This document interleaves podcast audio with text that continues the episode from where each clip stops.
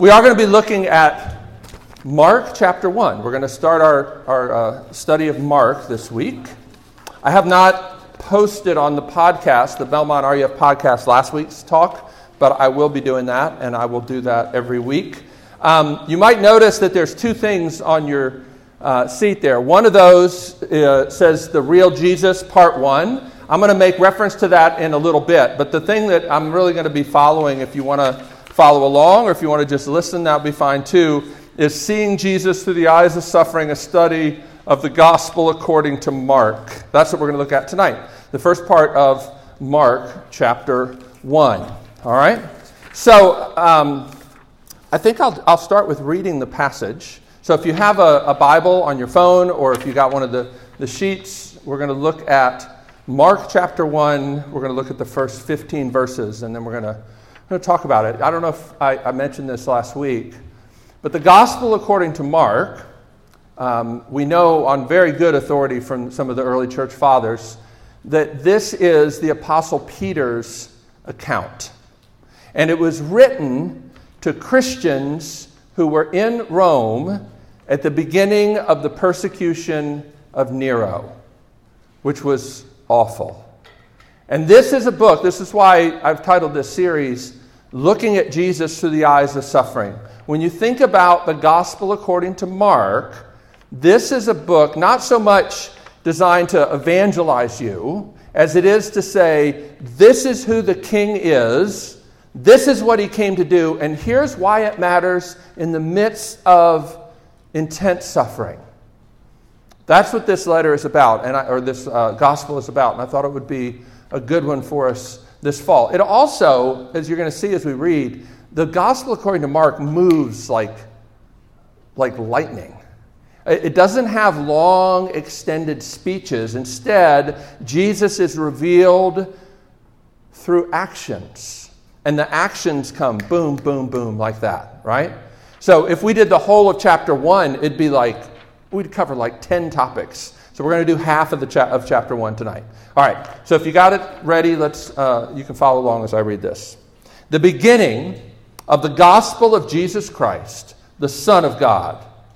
As it is written in Isaiah the prophet Behold, I send my messenger before your face, who will prepare your way, the voice of one crying in the wilderness, Prepare the way of the Lord, make his paths straight. John appeared. This is the John that we generally call John the Baptist. More technically, should be John the Baptizer. John appeared, baptizing in the wilderness and proclaiming a baptism of repentance for the forgiveness of sins. And all the country of Judea and all Jerusalem were going out to him and were being baptized by him in the river Jordan, confessing their sins. Now, John was clothed with camel's hair and wore a leather belt around his waist and ate locusts and wild honey. And he preached, saying, After me comes he who is mightier than I, the strap of whose sandals I'm not worthy to stoop down and untie. I have baptized you with water, but he will baptize you with the Holy Spirit. In those days, Jesus came from Nazareth of Galilee and was baptized by John in the Jordan. And when he came up out of the water, immediately he saw the heavens being torn open and the Spirit descending on him like a dove. And a voice came from heaven You are my beloved Son. With you I am well pleased. The Spirit immediately drove him out into the wilderness. And he was in the wilderness for 40 days, being tempted by Satan. And he was with the wild animals, and the angels were ministering to him. Now, after John was arrested, Jesus came into Galilee proclaiming the gospel of God and saying, The time is fulfilled, and the kingdom of God is at hand. Repent and believe in the gospel. To pray, and then I'm going to dig into this. Lord, we do thank you for your word.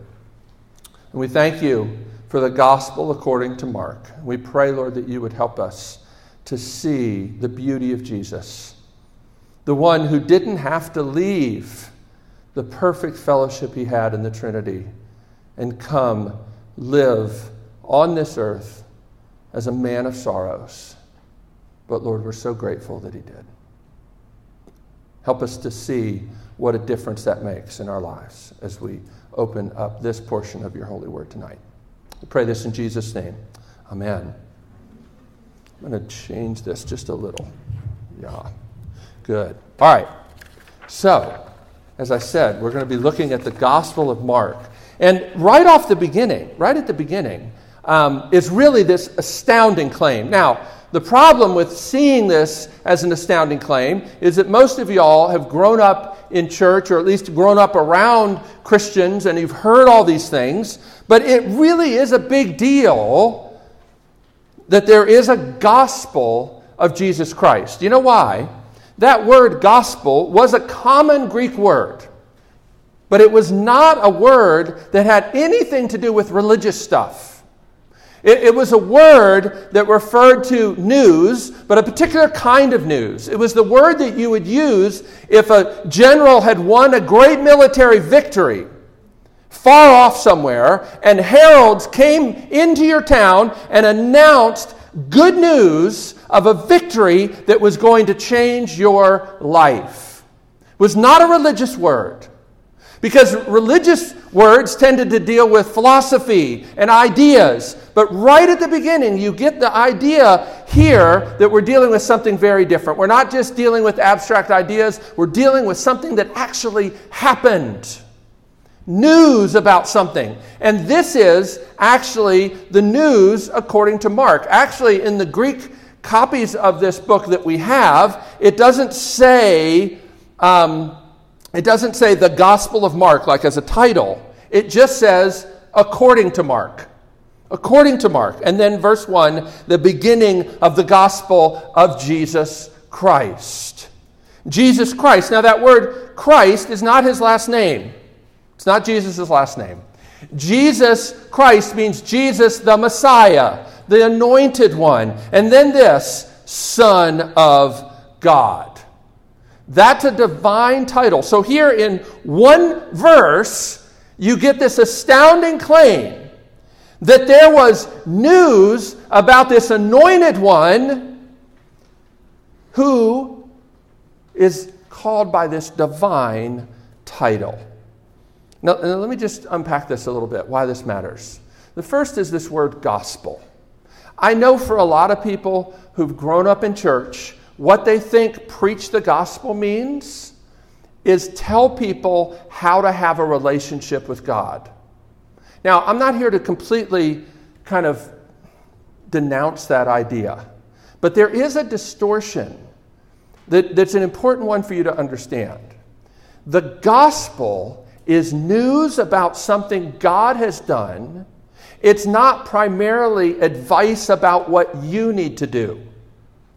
So when we talk about the gospel according to Mark, we're talking about Mark's take on what actually happened.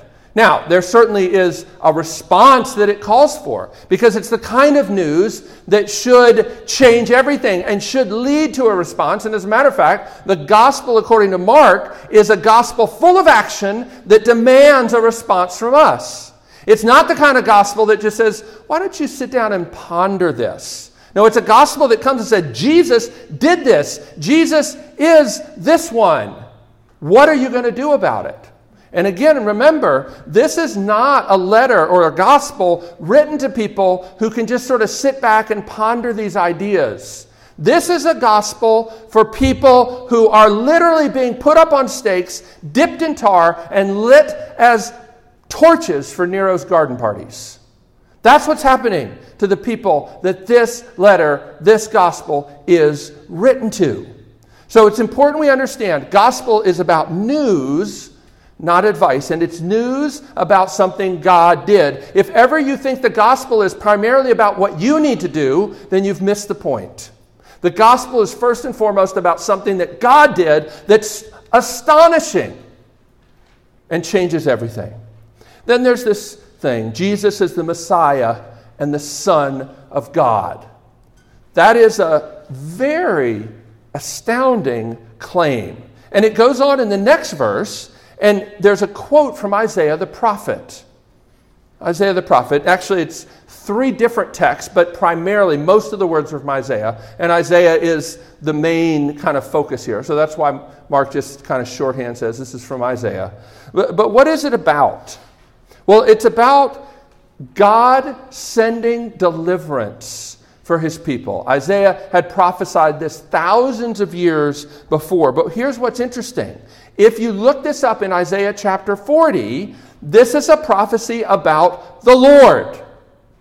Uh, understand Yahweh, the Lord God. Behold, I send my messenger before your face who will prepare your way. It's about someone is going to be sent who will prepare the way for the Lord. The voice of one crying in the wilderness, prepare the way of the Lord, make his path straight. Why does Mark quote this verse right here? Because John the Baptist is understood to be the fulfillment of this prophecy. This prophecy is prophesying that one would come, and the Jews understood that the one who would come would be Elijah.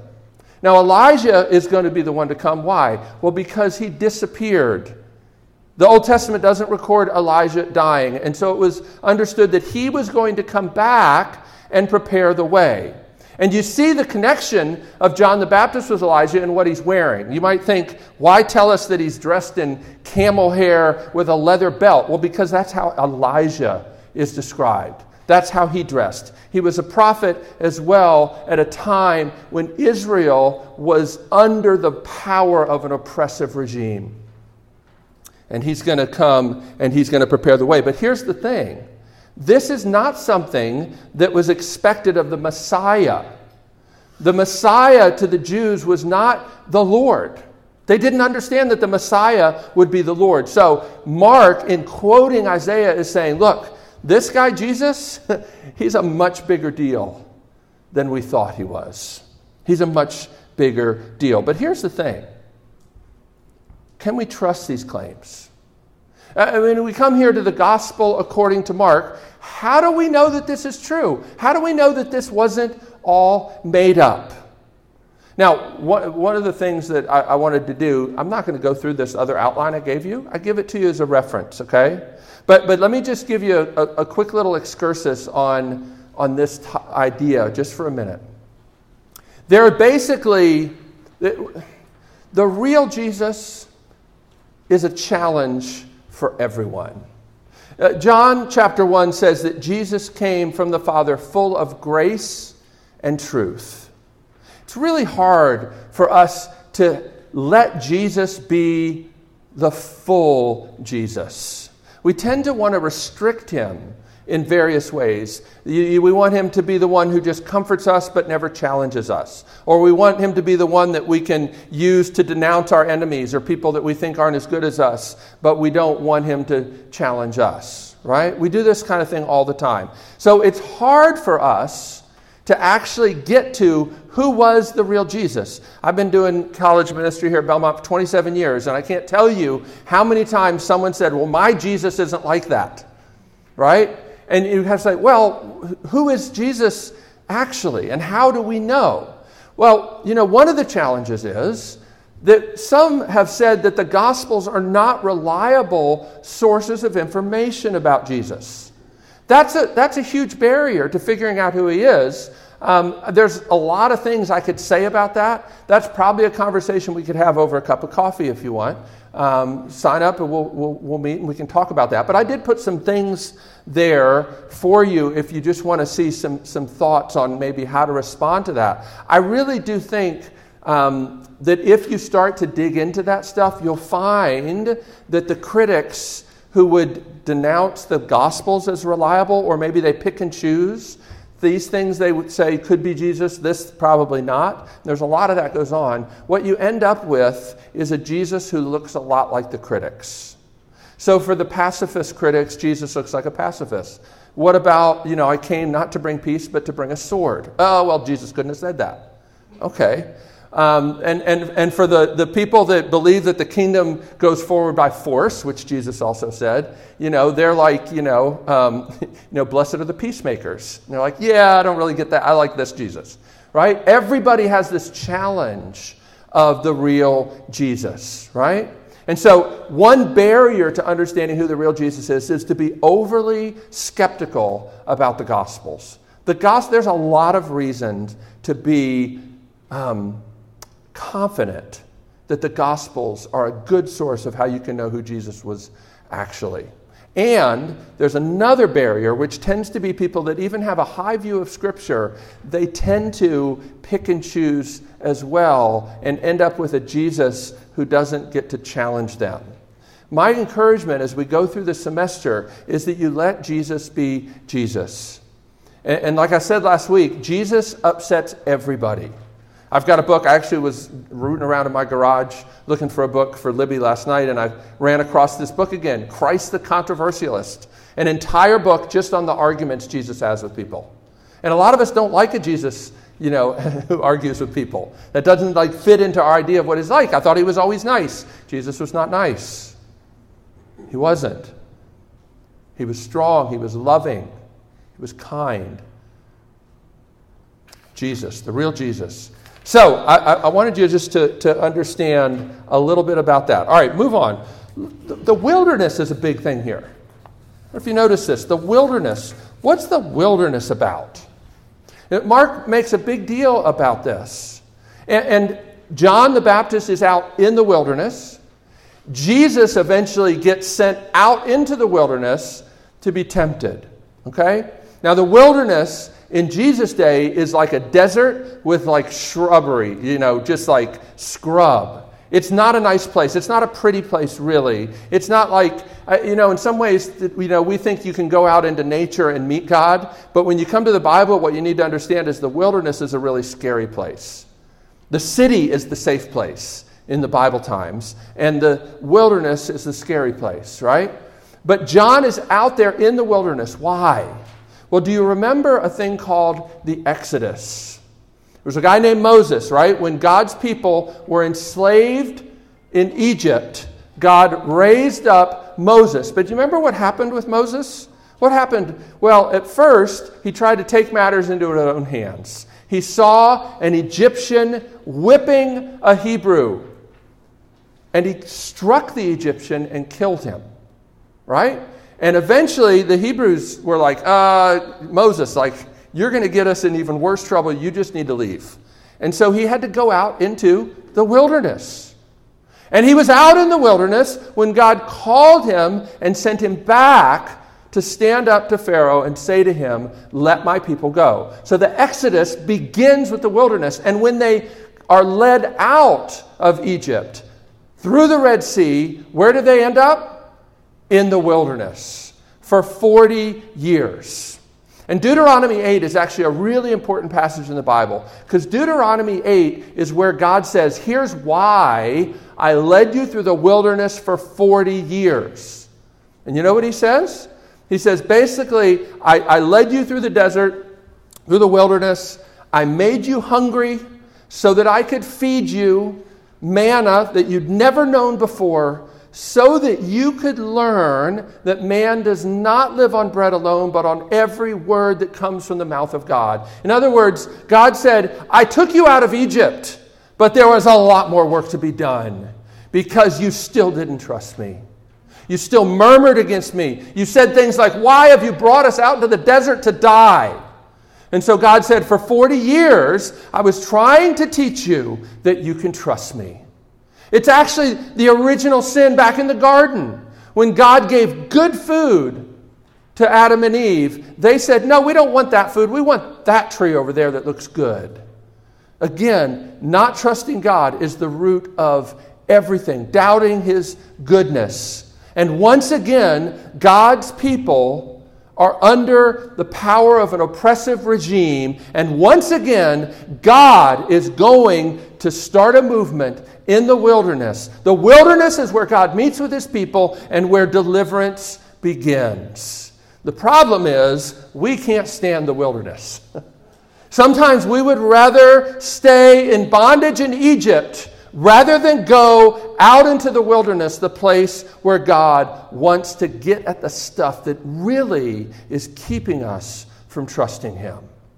And it was like that in Jesus' day, too. All right? So, John the Baptist, God sends him, and he's out there in the wilderness, and the people are coming to him. And they're coming because they need to repent. Things are terrible. Uh, uh, things are, are, are not good at all. The people need to repent and trust the Lord. John's baptism, I hope you understand, is not Christian baptism. It's not Christian baptism. So it's actually not even that relevant for all the debates about baptism. Because John's baptism is a ceremonial washing as a way of saying, I'm sorry, God, and I want to change my life. But it doesn't actually have power. It doesn't actually have power. It's more a way of saying, I'm sorry and I want to turn my life around. But God is going to send one who does have power, who can actually change things. You see, just as the first Exodus didn't change the heart of God's people, so John's baptism doesn't change the heart of anyone. Saying you're sorry, as, as helpful as that is, is not enough with God. Let me say that again. Saying you're sorry to God is not enough. You actually need a substitute. And that's what Jesus comes to do. Notice when Jesus comes to be baptized, something different happens. Everybody else just goes in the water, they get baptized, and then they come up out of the water, and that's it. But when Jesus comes, now if you go over to Matthew's account, he kind of tells, fills in a little more the details. Does anybody remember what happens in Matthew's account?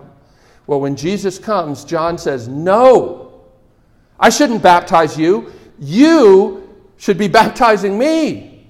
Like, you don't have anything to say you're sorry for, Jesus. Why would you, why would you come and do this ritual and say, I'm sorry by your actions when you don't have any need to do that? And do you know what Jesus says? He says, This is necessary so that all righteousness would be fulfilled. In other words, I'm doing this as a substitute in the place of my people.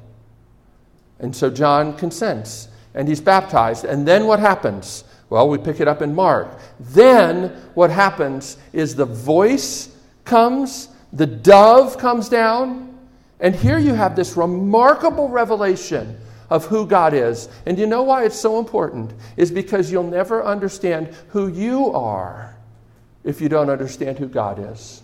There's a great uh, theologian, not perfect by any means, but a guy named John Calvin that said this that there are two things that we need to know, the two important things to know the knowledge of God and the knowledge of man.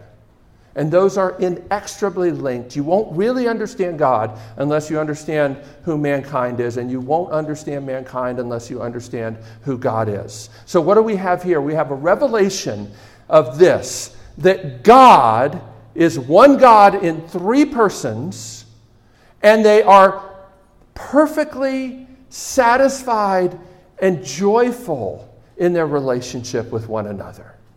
C.S. Lewis put it this way um, he talked about it as a kind of dance. Listen to what he said. He said, In Christianity, God is not a static thing, but a dynamic, pulsating activity, a life, almost a kind of drama almost, if you will not think me irreverent, a kind of dance. Now, when you think of God, do you think of like him like just sitting passively on a throne? Do, I, I, do you think of him as just kind of a life force? I don't know what you think of when you think of God, but this is a revelation of who God is right here at the baptism. You have Jesus the Son, you have the dove coming down, the Holy Spirit in the form of a dove, which the Jews actually in Jesus' day interpreted Genesis chapter 1. The picture of God hovering, even fluttering, the Hebrew could be translated, over the waters of the deep as a dove. God is like a dove hovering over the deep in the creation. And so, so this was a symbol. They understood what this meant. God's Spirit has come down. And then the voice from heaven. And so, who is God? Who is God? God is three persons in this dance of love and joy. And why does that matter for you and me? Well, there's all kinds of competing ideas of what it means to be human. You'll learn a lot of them as you go through college, right? But what Christianity says is what it means to be human. At the very center of reality is perfect, loving relationships. That means that that's what you're made for perfect, loving relationships. As I said last week, and I hopefully will say regularly, God did not create you just to be his little worker bees. You know, I, I kind of hate that phrase, saved to serve, because it trivializes what God did. Yes, we're to serve in his kingdom, but first and foremost, we're to bask in his love and the approval that he gives to his people. I talked about this, uh, this idea of, a, of we need a substitute that's sorry enough. And that song that we sang at the end, Lord, I need you. Do you know what it means when it says, my one defense, my righteousness? Do you know what righteousness is? Righteousness is not the same thing as forgiveness. Do you understand this? Super important to understand this. Forgiveness means you had a debt and now your debt has been clean. But what if God requires you to love Him with all your heart, mind, and soul from the moment you're born to the moment you die? Okay, so you haven't done that. And God can give you forgiveness, but you still have to do that. So what are you going to do?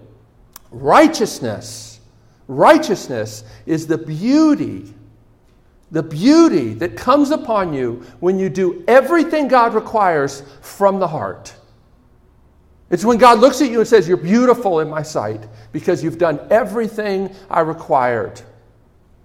The only way you get that, the only way you get that is if Jesus gives you his life. You know, I've heard it said that um, when you become a Christian, like you've got this book and God's written down everything that you ever did, ever thought, right? And when you become a Christian, then you open up the book and it's a blank slate. All that's wiped away. That is not the good news because that would still leave you needing to fill up your book. Okay? What the gospel, the good news really is, is you get Jesus' book. In other words, sure, you have a book and God's written everything down. I mean, I know it sounds a little too much like Santa Claus, but let's just say that you have a book and God's written down everything that you ever said, everything that you ever thought. But so he's done that with Jesus as well. And when you become a Christian, when you trust him, when you give your life to him, you ask him to save you, God switches the covers. You don't just get forgiveness, you get righteousness. And that's why it's my one defense. Because if God comes to you and says, What have you done? What have you done to enter into the joy of relationship with me? We'll say, Well, I haven't done anything good. But go take it up with Jesus because he lived and died in my place. And I have his righteousness that clothes me. Therefore, I'm beautiful in your sight. Do you see the difference? If all you get is forgiveness, then Christianity is just a fresh opportunity to try to impress God. And for a lot of you, I suspect you've been trying to do that, and, and it doesn't really work for long. You know?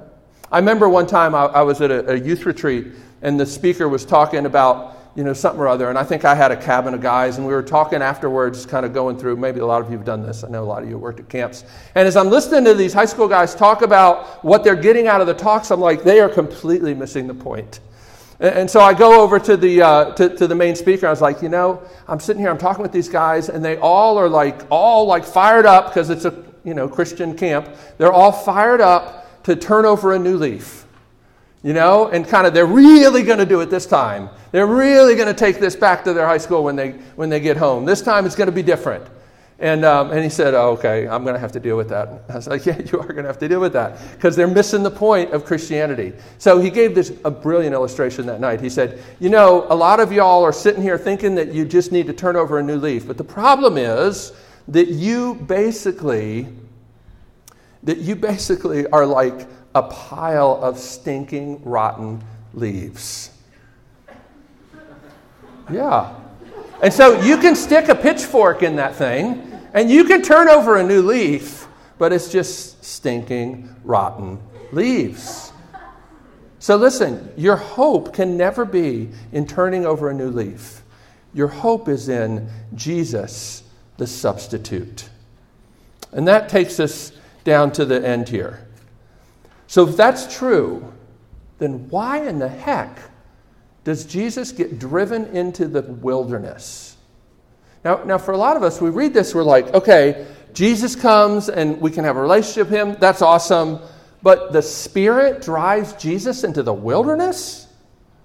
I mean, is that what the Spirit does? I know a lot of people are like, you know, you Presbyterians, you don't talk very much about the Holy Spirit. I talk a lot about the Holy Spirit. But the Holy Spirit does things that do not fit the category most people have when they think of what the Spirit does.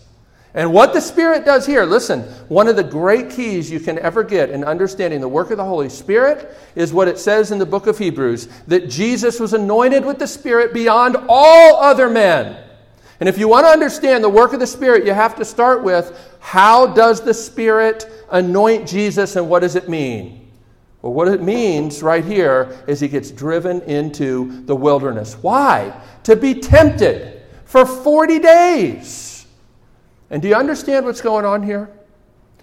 Just as Jesus said, I need to be baptized in the place of my people, so I need to go into the wilderness 40 days in keeping with the 40 years that Israel still never quite understood, never really came to trust God as they should. I'm going to go endure that temptation that they went through and failed.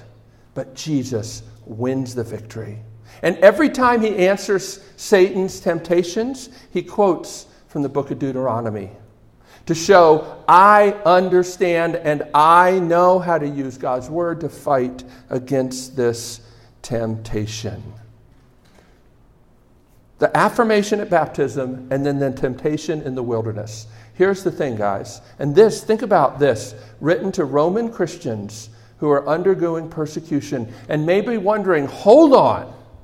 Like, I thought Jesus was the one who brought joy and meaning to my life, and now I'm going to be sent to a cross. I'm not sure that's what I signed up for. And what Mark is saying and what Peter is saying is, as it was for Jesus, so it is for his people. But you won't be going through this alone because Jesus did not stay in that perfect, joyful relationship with the Son and with the Father, even though he could have. Even though, in some ways, you look at it, you're like, why would he leave that for the likes of us? But he did. He did. And the Spirit drove him into the wilderness, and he triumphed. Don't miss the reference to the wild animals, right? The wild animals. This is, this is the period in which Christians were sewn inside deerskins and then thrown to packs of starving wild dogs. How does it change your experience with God to know that Jesus also went to the wild animals, right? And he didn't have to. He did it completely because of his love for us. You know, we know that this was a great encouragement to the Christians because we have the record of a guy named Polycarp. Polycarp was maybe 86 years old when he finally gets brought to the Roman Colosseum. And they ask him, now at this point, Polycarp is the only Christian alive who knew the disciples personally. Okay, when this happens. He's 86 years old and he approaches the Colosseum, and they say to him, Renounce Christ, and we will set you free. Renounce Christ, and you will not have to face the wild animals that are here today. And you know what he said? Here's what he says 86 years I have served him, and he has done me no wrong. How can I blaspheme my king and my Savior? How would this be an encouragement to Christians in Rome. How is it an encouragement to us today? If you feel like God is hiding from you, this is a really important passage for you to understand the normal Christian life. The normal Christian life that Jesus himself experienced was baptism, right? mountaintop experience? How great is that? To have the Spirit come on you like a dove, to hear the voice of affirmation from the heavens. Wouldn't you love that? Wouldn't you feel like if I had that, then I would really know that God loved me? Jesus had that. And then he gets driven into the wilderness. But God's love never changed, whether it was at the baptism or in the wilderness. The Spirit, after all, is the one who drove him into the wilderness. What does that mean for you and for me? It means that if you're feeling like you're in the wilderness rather than on the mountaintop right now, you're not crazy. It's typical.